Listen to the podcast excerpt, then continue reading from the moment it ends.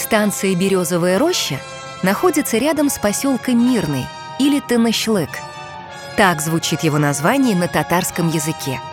Он известен с 17 века под названием Давликеево и когда-то принадлежал Спасо-Преображенскому монастырю Казанского Кремля. Поселок славится своей березовой рощей. Каждый год в июне в этой роще празднуется городской Сабантуй.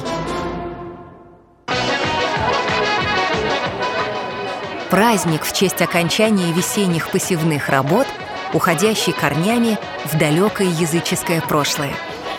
Каждый год Сабантуй отмечают в деревнях и районных центрах Татарстана.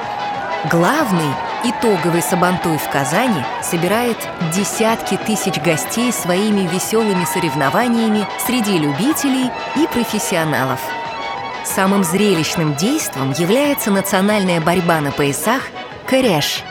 В 2011 году Сабантуй в Березовой роще посетил и президент России Дмитрий Медведев. К Мирному вплотную примыкает поселок Борисково. Более тысячи лет назад здесь жили финно-угорские племена. Село стояло на древней Ногайской дороге и помнит эпоху Волжской Булгарии и Казанского ханства. В русских источниках XVI века упоминается как деревня Борисова на Третьем Кабане, озере Верхний Кабан.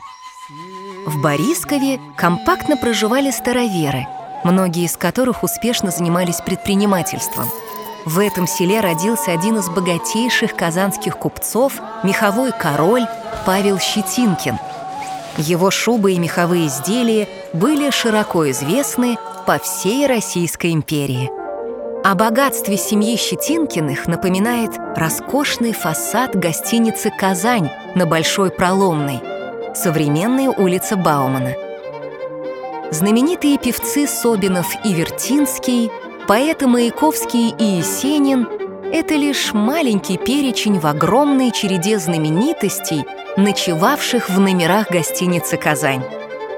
Здесь же в 1945 году при ресторанном оркестре нашли приют шанхайские джазмены с Олегом Лунстремом, будущим мэтром советского джаза.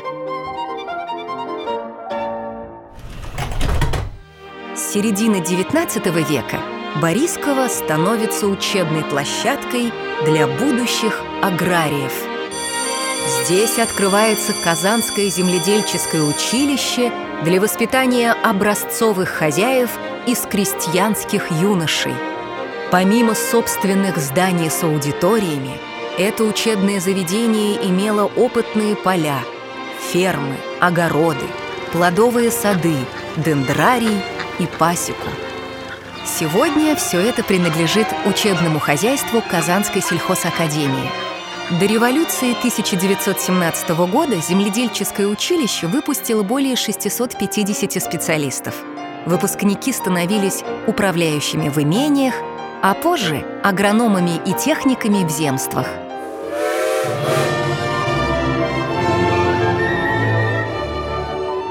В 30-е годы 20 века Борисково присоединяют к Казани. С появлением крупного завода «Теплоконтроль» строятся многоквартирные дома, из центра прокладывается трамвайная линия. А более ста лет тому назад центром притяжения для казанцев и жителей ближних дач на берегах озера Верхний Кабан был знаменитый сад Аркадия. К нему даже ходили небольшие пароходы из центра Казани – в Аркадии на открытом воздухе ставились пьесы, играли оркестры и были созданы все условия для летнего загородного отдыха.